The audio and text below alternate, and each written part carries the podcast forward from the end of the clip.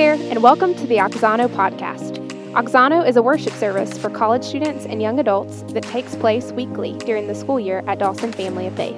If you're ever in Birmingham, Alabama on a Tuesday night, we hope you'll join us as we worship through song, prayer, and the Word. Thanks for listening. Our scripture reading tonight is from Psalm 84. It's going to be on the screen behind me, or you can look with me in your copy of God's Word. How lovely is your dwelling place, O Lord of hosts! My soul longs, yes, faints, for the courts of the Lord. My heart and flesh sing for joy to the living God. Even the sparrow finds a home, and the swallow a nest for herself, where she may lay her young. At your altars, O Lord of hosts, my King and my God. Blessed are those who dwell in your house, ever singing your praise. Blessed are those whose strength is in you, in whose heart are the highways to Zion. As they go through the valleys of Baca, they make it a place of springs. The early rain also covers it with pools. They go from strength to strength. Each one appears before God in Zion. O Lord God of hosts, hear my prayer. Give ear, O God of Jacob. Behold our shield, O God. Look on the face of your anointed. For a day in your courts is better than a thousand elsewhere. I would rather be a doorkeeper in the house of my God than dwell in the tents of wickedness. For the Lord God is a sun and shield. The Lord bestows favor and honor. No good thing does he withhold from those who walk uprightly. O Lord of hosts, blessed is the one who trusts in you. This is the word of the Lord. Well, thank you, Sydney, for reading that for us. And y'all, I'm really excited and honored uh, to be able to introduce you guys uh, to Cole Frier tonight. Um, for those of you that don't know Cole, Cole is one of our college ministry coordinators here at Dawson. And before that, Cole was one of the beta interns uh, that served with us in college ministry and student ministry. And before that, Cole Frier was one of our students, one of our college students here at Samford. Uh, I remember meeting Cole four years ago over in the FRC over a donut and a cup of coffee, and then getting to know him as one of our only guys at that point uh, in the college ministry, and uh, man, the first of many to come. But Cole, we will hear you gladly. Y'all, he is prayed over, he is prepared for, and he is passionate about the word that he's going to be bringing to you tonight. And so I can't wait for you to hear it. Will y'all help me welcome Cole up here to the platform? Hello. Okay, I'm going to open with prayer. O Lord of hosts, hear my prayer today. I pray that you um, will speak through me. I pray that the, they will not be my words, but your words, God. Uh, o Lord of Jacob, God of Jacob, you are a fortress and our strength. I pray that you will open the hearts of these students today to receive this message. I pray this in your name. Amen. Okay, so as Blake just graciously introduced me, I am Cole Frier, one of the college ministry coordinators here. And like he said, I used to be an intern at Dawson. I used to be the college intern, like Austin and Avery and Madeline. But then before that, I used to be a student ministry intern with David. And I worked with the student ministry over in that building over there for a year and a half. And I remember the day that Blake called me to tell me that they were looking for a guy intern. Surprise, I was one of the only ones. Um, but yeah, he so he called me. I was in the UC Undercalf University Center, whatever you want to call it, and I was stressing about my spring finals. I was a freshman, and I was doing the things that freshmen do and crying over a little bit, little bit of CP, cultural perspectives, and Blake calls me, and I didn't even know he knew my name, but he said, Hey, Cole, they're looking for a um, student ministry intern over in the, um, the student ministry. And I, was really calm and cool and collected. I was like, Oh, are they? All right. Well, I'll have to think about it and pray about it. And this seems like a good opportunity, but you know, I'm kind of weighing some options. I don't really know what my semester's going to look like next year. And then I hung up the phone and I was like, ah, I'm going to work at Dawson and I'm going to get to teach people about Jesus and I'm going to get to go to church for my job and get paid for it. I was like, oh my gosh. Like, it was, it was like the biggest culture shock of my life. Like, I had never worked in a church before. I don't know anyone in my family that has ever worked at the ch- church before.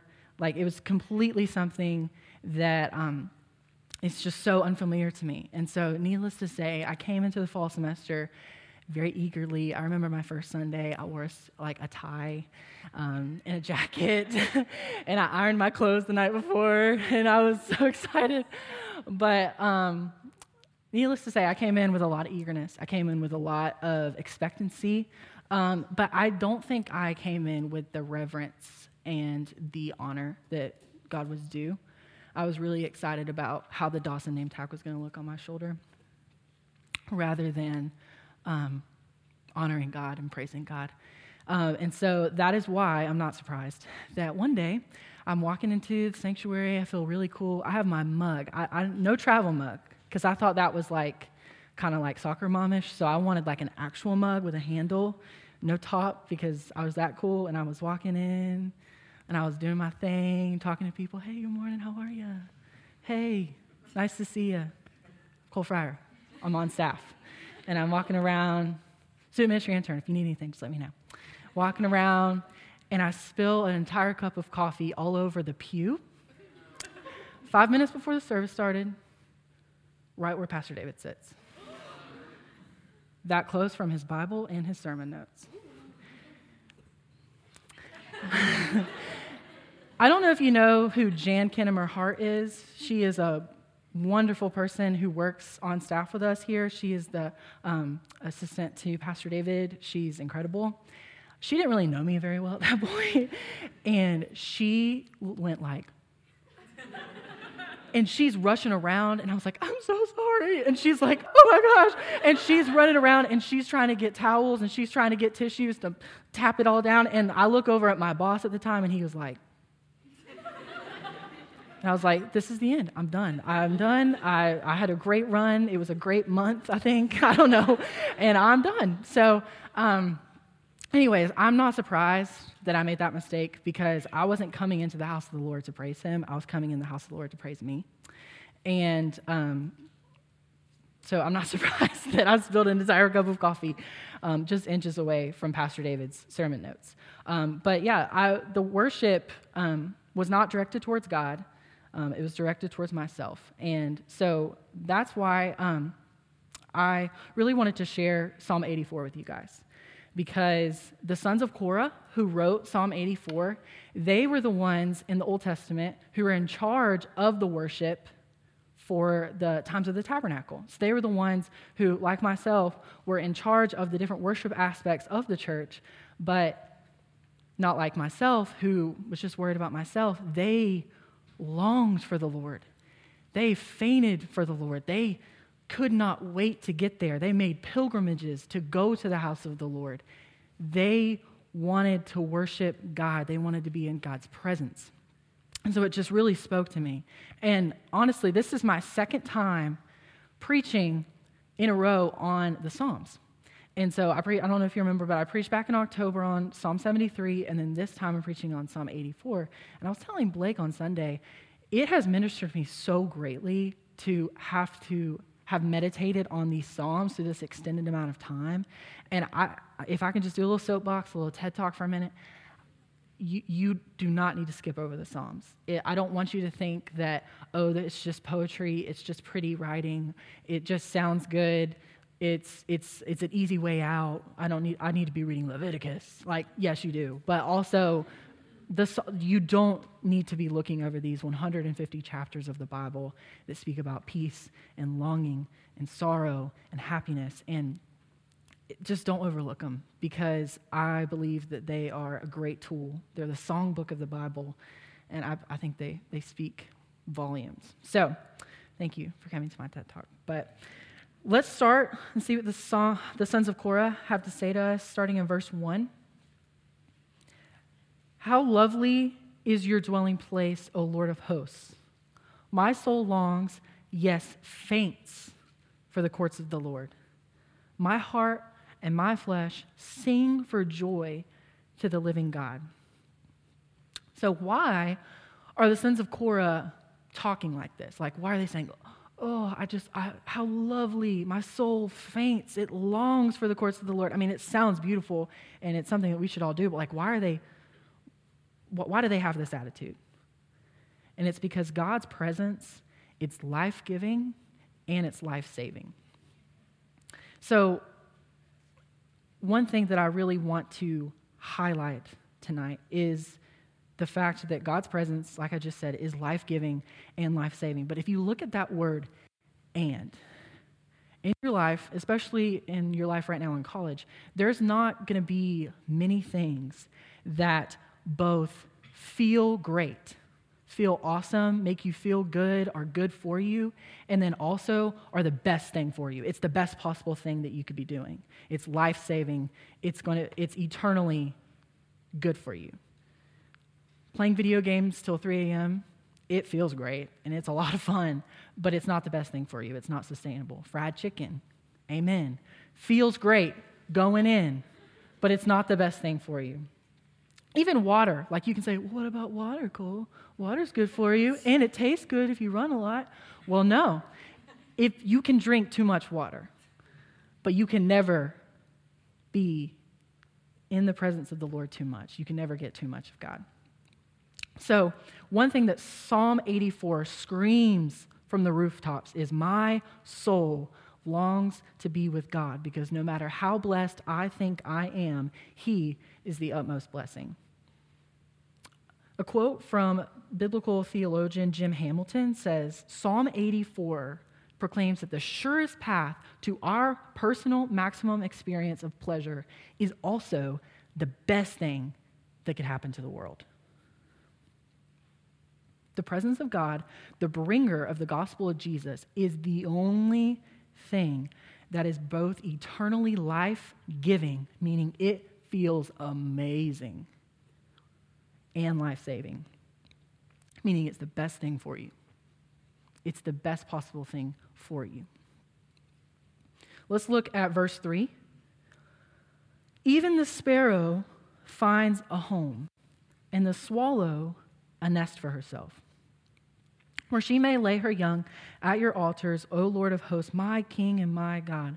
Blessed are those who dwell in your house, ever singing your praise.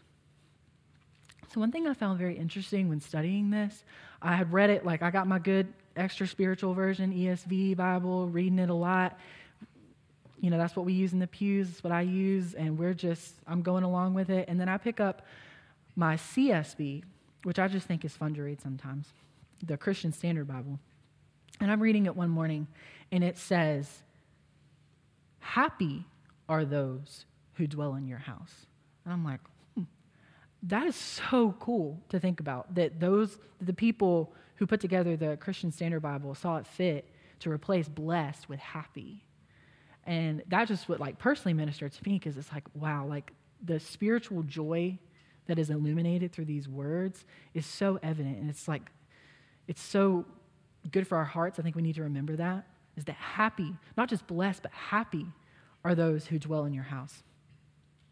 And I know, like, and this is something I struggled with while reading this psalm is that there's going to be a lot of allusions there's going to be a lot of analogies lot, all of our english people can just you know they can annotate this to death and it, it, would be a great exercise but we're talking about sparrows here we're talking about swallows we're talking about you know, here, here in a minute, we're going to be talking about pilgrims, we're going to be talking about doorkeepers. But one thing that is common through the whole entire Bible is again, people are longing to be with God, people are longing to commune with God. Even the sparrow finds a home, and a swallow a nest for herself. So, what can this look like? Dwelling in God's house, being happy in God's house? Well, I mean, practically, it looks like the church. And that's why I think that we don't need to diminish the church. We don't need to um, think of it as something that's just an aspect of our faith, something we don't need to um, belittle it. Um, you know, our village groups this semester are reading through Acts, and we just keep, time and time again keep seeing the significance of the church, the fellowship of believers coming up. And that's why I'm just so thankful for this group here today. Like, I'm just so thankful that I have brothers and sisters that we can commune together, we can praise the Lord together, we can hear the preached word together, we can read scripture and pray together, we can exalt the name of Jesus together. And so that's also something that I really want you to get from this psalm is that it's good to dwell with God. It's the best thing for you, but it also is such a blessing to dwell in God's house. So,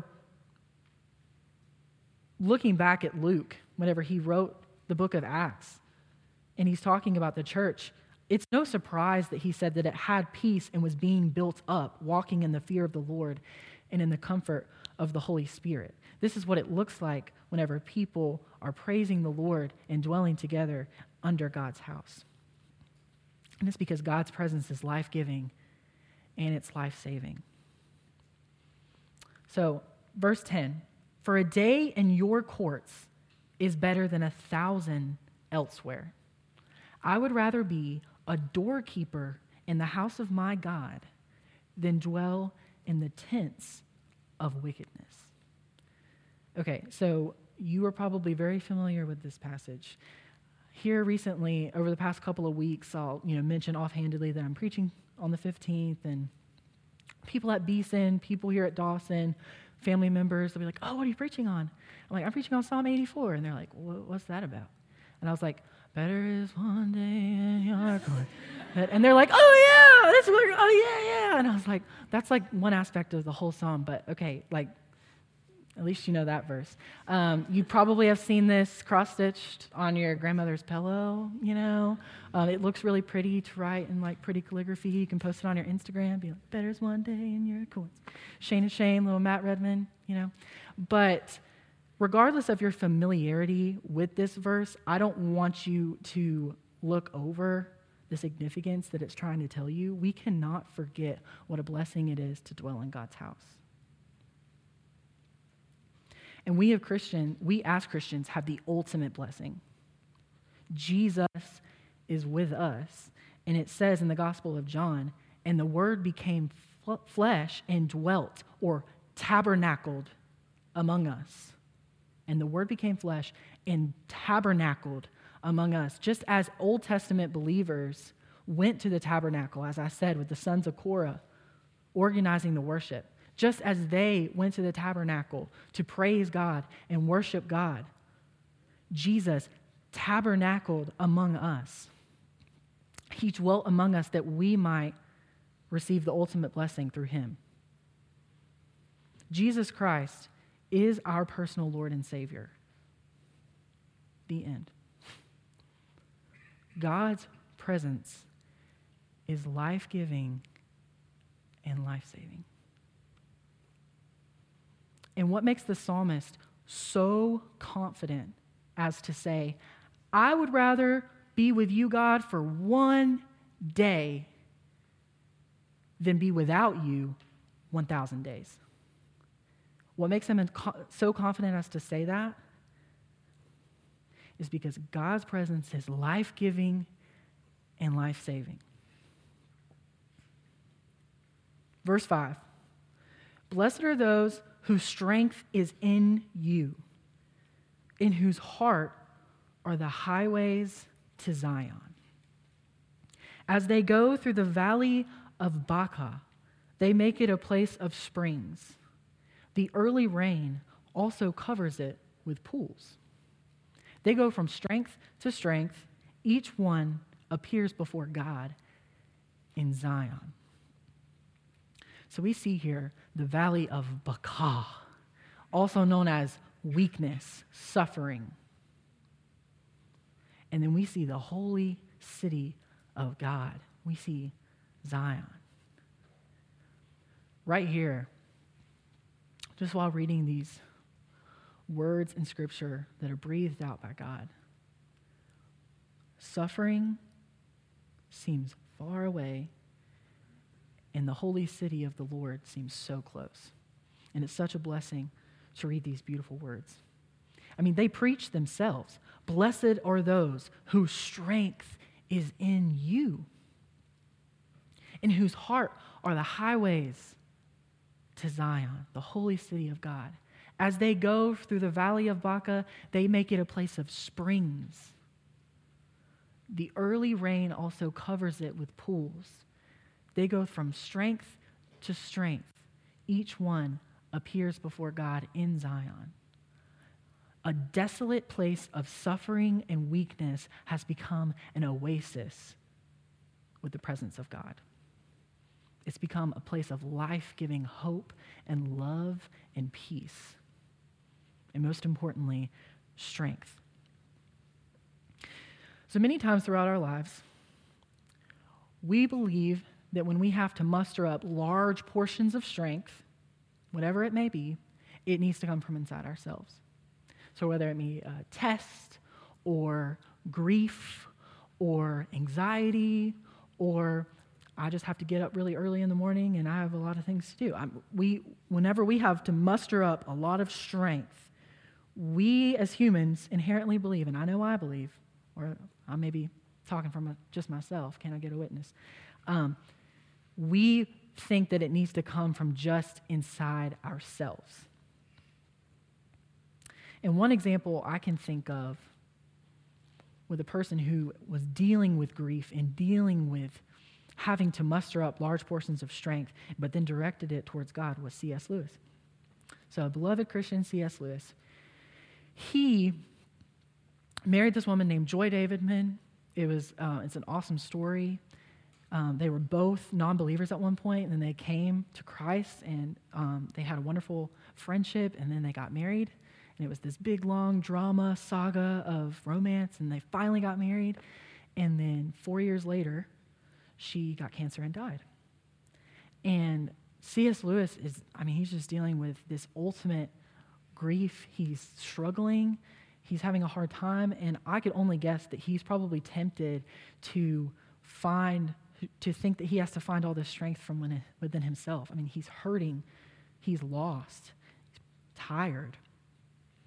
But then he writes A Grief Observed, and this is how he felt. No one ever told me that grief felt so much like fear. I'm not afraid, but the sensation is like being afraid. The same fluttering in the stomach, the same restlessness, the same yawning. I keep on swallowing. So he's, he's hurting. He's, he's not doing well. But what is so cool is eight years before, he wrote this little book called Mere Christianity. I don't know if you heard of it. It's like the best well known book he's written next to Chronicles Narnia. And he writes a word that addresses just what he's going through. And I can only hope that he took his own advice because we're taking his, his advice today.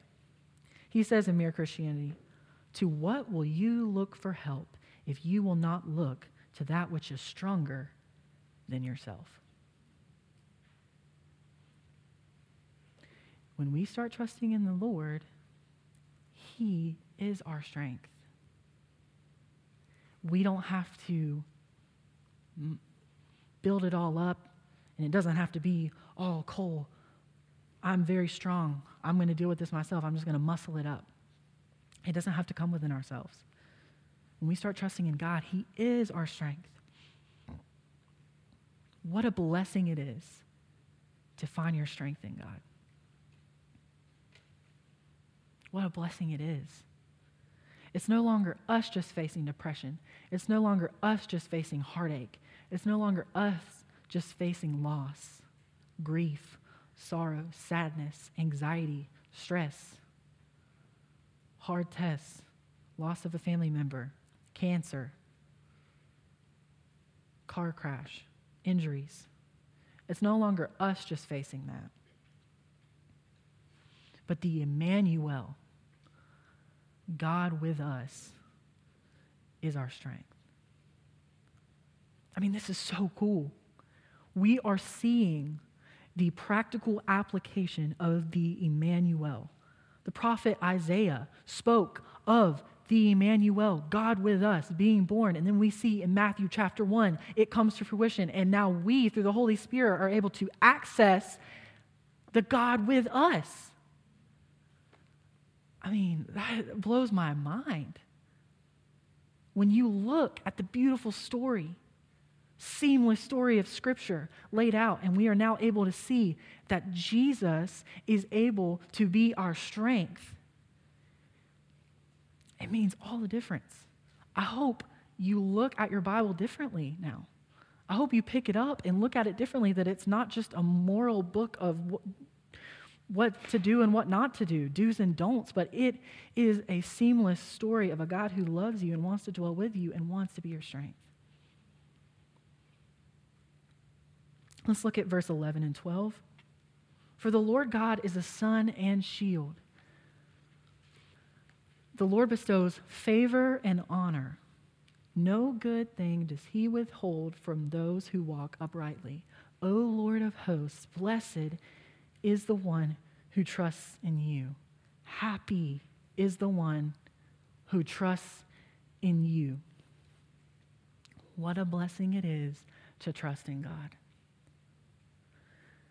This is so cool to see that again, we not only can put our strength in Him, but we can trust Him. And it's a good thing because He is the only one who is ultimately trustworthy. He is the ultimately, ultimately the only one who is worthy of our trust. And I rest in this. I'm, I find a lot of peace in this because when I lay my head down at night, I rest in the fact that what the author of Hebrews writes in Hebrews 13:8 is true. Jesus Christ is the same yesterday and today and forever. Jesus Christ is not changing. He's the same Lord that was the Emmanuel in Bethlehem. And he's the same Lord that is walking with you today. Jesus Christ is the same yesterday and today and forever.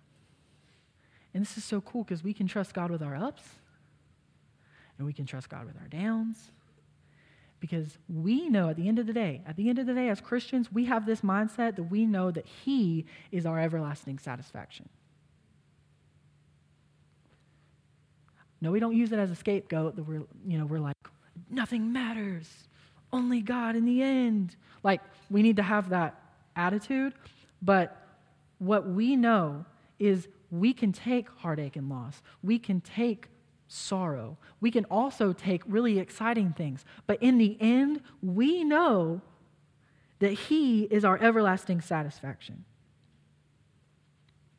We can work really hard. We can seek to honor Him in the things that we do and the conversations that we have and the people we talk to and the classes we take and the things that we work towards.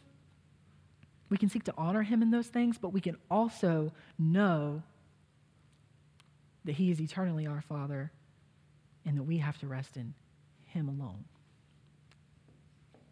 God's presence is life giving and life saving.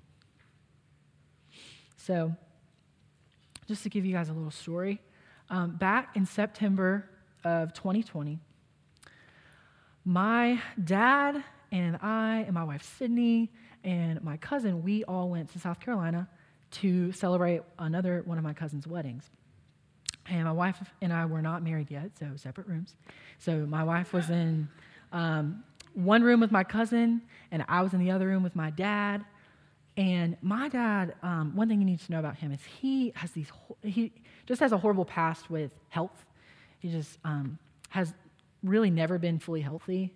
Um, and just, it's this perfect storm. It's so weird. It's all these different things in his life that have happened with his health all lead up to these things called bowel obstructions that happen like um, periodically. So he's had probably like five or six within the past three years, and they're horrible. I mean, they're I mean, they're awful. they every time they happen, he packs his bag because he knows that he's going to have to stay in the hospital for three days at the time, at, at, in the minimum.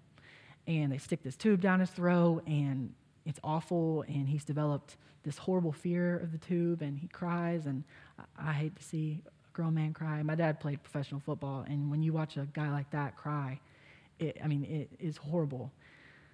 And he, he felt it coming on. It was like 10 o'clock. And he felt it coming on. And I was like, Dad? And he was like, Nope, nope, we're not doing it. We're, I'm not doing it. I'm not doing it. I'm sorry, because another thing you need to know about my dad is he does not like to be away from my mom. And my mom was in Florida. And so he's like, I'm not about to check into some random South Carolina hospital without your mom and be there, stuck there for three days. No, because it was also the height of COVID too. So it was weird with visitors and stuff. And my dad was like, not going to happen. So I was like, okay. So I go to bed and I'm awakened to the sound of what sounds like, like it is like only the voice of nightmares. I, I can't even try to reenact it for you. My dad is screaming. And I finally like make him like get in the car. I throw my keys to Sydney and I'm like, I don't know when I'll see you again. And I get in the car and I drive his truck to the nearest hospital in South Carolina. And we check into the ER, and I'm sitting with my dad. And all you medical professionals out there, future medical professionals, nurses, doctors, I mean, praise be to y'all. Because I'm not doing it. I can't do it. Y'all, good, good on y'all. I'm glad there's people out there like that. But um, I honestly felt like I was, I was in a horror movie. It, it was, it was horrible. It, it, was, it was dark, and it was, it was, this hospital was dirty, and it was, and I couldn't, I couldn't find anybody to help me. And my dad was screaming, and he was like, "Give me some pain medicine." I was like, "Pain medicine, pain medicine," and I couldn't, and I couldn't find a nurse, and they were like, "Only a doctor can prescribe pain medicine." I was like, "Well, where's the doctor?" And they're like, "I don't know," and I was like, ah and it was it was horrible. And I know I'm making light of it right now, but it was honestly one of the worst times of my my life. It was it was awful. It it my dad was screaming, and I he's always the one that's took care of me, and I I have this you know very big large man who is hurting and I don't know how to help him and I've never felt more hopeless and I've never felt more helpless and I've it was dark in there and I have never felt more cold and I was by myself. He wasn't even supposed to have a visitor. He was like, no one was even supposed to walk in with him to the ER because they weren't allowing extra people in the hospital. But I snuck in. And so I couldn't even call Sydney to come and sit next to me. My mom's giving me all these directions on the phone of what to tell the doctors. And I, it, I, I don't even like, it feels like a fever dream. It was just a horrible time. And I look back at that time and I shudder. But I also look back at that time with hope because I know that the heavenly city of God, when I get to commune with Him forever, is going to feel the exact opposite of that. Everything that I was feeling in that hospital, I'm going to feel the exact opposite with God in heaven. And it's, it's just good to know that even the good things of this world are a mere shadow, a dim light of the glory to come with God. And also that the bad things of this world will be no longer an actuality in heaven. So, why shouldn't we adopt the teachings of this psalm. Like, why, why shouldn't we go and, like, just jump on in and start accepting the attitude that the sons of Korah have for wanting to dwell in the presence of God? We can know the true blessings of dwelling in the house of God, ever praising his name, putting our strength in him because we are weak and he is strong, and trusting in him because he is the only one who is ultimately trustworthy. God's presence is life giving and life saving.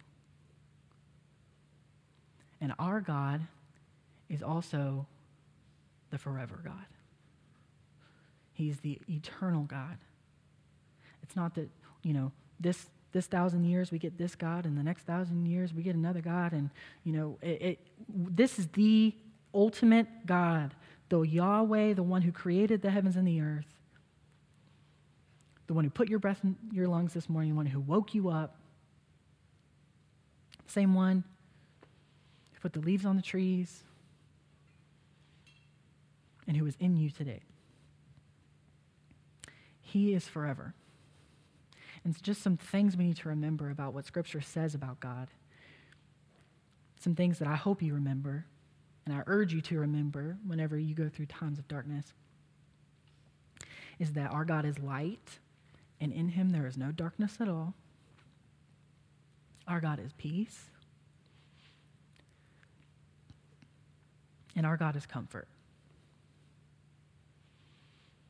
And again, we are to praise him and not us. Because we are selfish.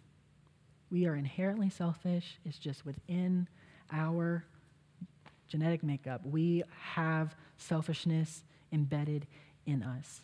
We want a place for ourselves. We don't want to dwell in God's house. We want to dwell in our house. We want strength than we can possess. We don't want God's strength. We want our strength. We want to trust in ourselves.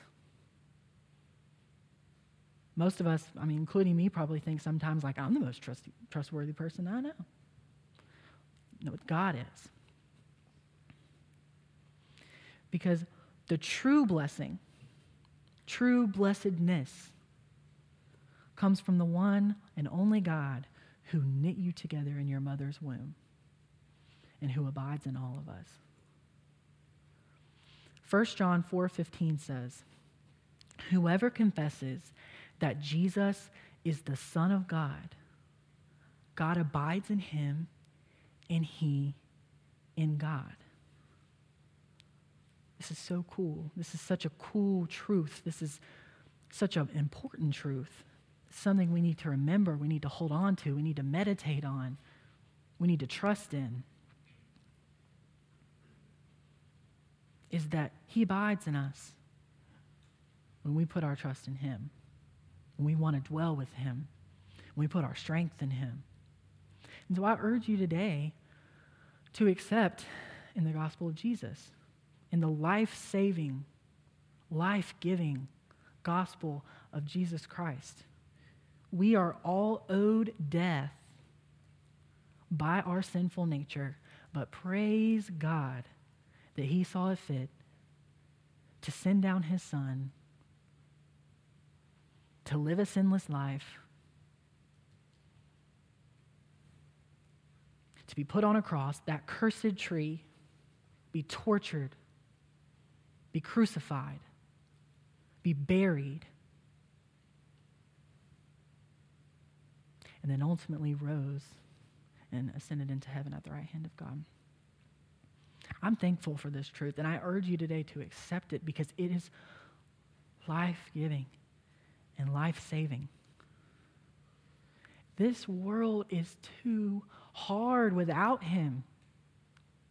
We can't do it without Him. We can't go through all this world has to offer without Him. We can't go through all of the stress and the anxiety without Him. This world is evil it is corrupt. It's full of sin and disappointment and sadness. And if we trust in the world, we're going to be disappointed time and time again. And I'm sure we all have been multiple times. We cannot do it without God. We won't make it. It's a true, it's a simple truth. We just will not make it without the life-saving work of Jesus Christ. We are to abide in him, the ultimate anointed one, who is ultimately life giving and life saving. In a minute, we're going to be singing a song, We Will Feast in the House of Zion by Sandra McCracken. And we've already been talking about the holy city of Zion where there will be no more sadness and no more strife, and only happiness and love, communing with the only God who knows you and made you. In a section of the song near the end, I'm not musical, so I'm just going to say that. Um, there, she says, she urges the Lord to bring shalom. And if you don't know what that word means, it means peace, harmony, wholeness, completeness, prosperity, welfare, and tranquility. So, this God of Jacob, he will, we, we need to all believe and lean into the fact that he will bring shalom. In the presence of him, we will experience that spiritual and eternal peace that only he can provide, and that these sons of Korah long for us to lean into because they long for the courts of the Lord. And one day, through the life saving power of our Lord Jesus Christ, the only one who has lived a sinless life and paid the penalty of sin for us, he, through believing in him, we will feast in the house of Zion and weep no more. Dear God, we love you. We praise you. And we are ultimately so humbled to know you. You are a God of strength. You are a God of trust. You are a God with life giving and life saving capabilities. You are a God who is loving God, you are a good, good Father. We are grateful to be your children. We know that you are a God who brings shalom, that peace that transcends all understanding. God, today there are people here that are hurting. There are people here that are suffering. There are people here that are anxious, depressed. We pray today that you open their hearts to receive your love and that they will accept this life saving gospel of your one and only Son. God, we praise you and we ask today that you will walk before us, showing us your love. I pray this in the name of the Father, and the Son, and the Holy Spirit. Amen. Thanks for listening to the Auxano podcast. If you want more information on the songs that we sing at Auxano, you can find us on Spotify at Auxano Songs We Sing.